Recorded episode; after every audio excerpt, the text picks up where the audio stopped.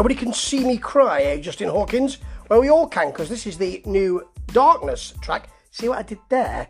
Really good work, I think. Thank you. Have a pat on the back, Steve. No problem. Is there a bourbon cream around? There's a rich tea. Oh, I'm not very happy with that. Any Garibaldi's? We have some somewhere in stock, I think. Do find one. Anyway, this video is so simple. Song's so simple as well. First of all, the song. It's um, it's got a Motorhead riff to start with. They really push in. Then in the middle is a kind of U S late seventies radio rock feel. Great mawkish lyrics. Queenly guitars in the background. In the middle, it just breaks down to a nice funky riff. Yeah, and then they really attack that solo. Really heavy rock solo. Really crank it up. And it gets faster as well. The video is so simple too. It's basically the four of them in a garden, it seems. There's a fence behind them with some kind of scrubland and uh, overgrown um, plants behind them there. And they're all crying. There's a dry ice machine or a smoke machine by, by Justin's side. You see him first. The camera is basically, there's only one camera setup.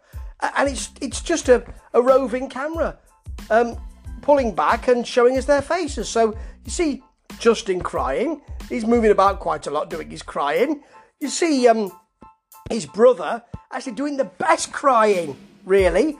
He's, he's just stood still, but he's crying throughout the whole thing. Frankie, of course, stoic. Completely and utterly stoic. And Rufus, sort of convulsive crying. But at one point, it looks like Frankie's just shaking his head as if to say, I'm not going to cry. He almost does, I'm not going to cry. And by the end of it, you can barely see them all. Because the smoke machine, which Justin is encouraging early on, is, is enveloping them all. And you can barely see them. You can see Rufus, but you can't see the other three. It's just a real load of fun, this. And so simple. You know, how to do this during, just at the end of lockdown, I suppose, and coming out of that sort of social distancing thing. How do you do that?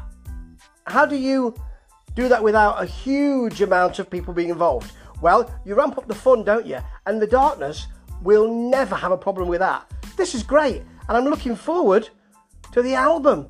But in the meantime, do watch this. It's fabulous fun. Ta-ta.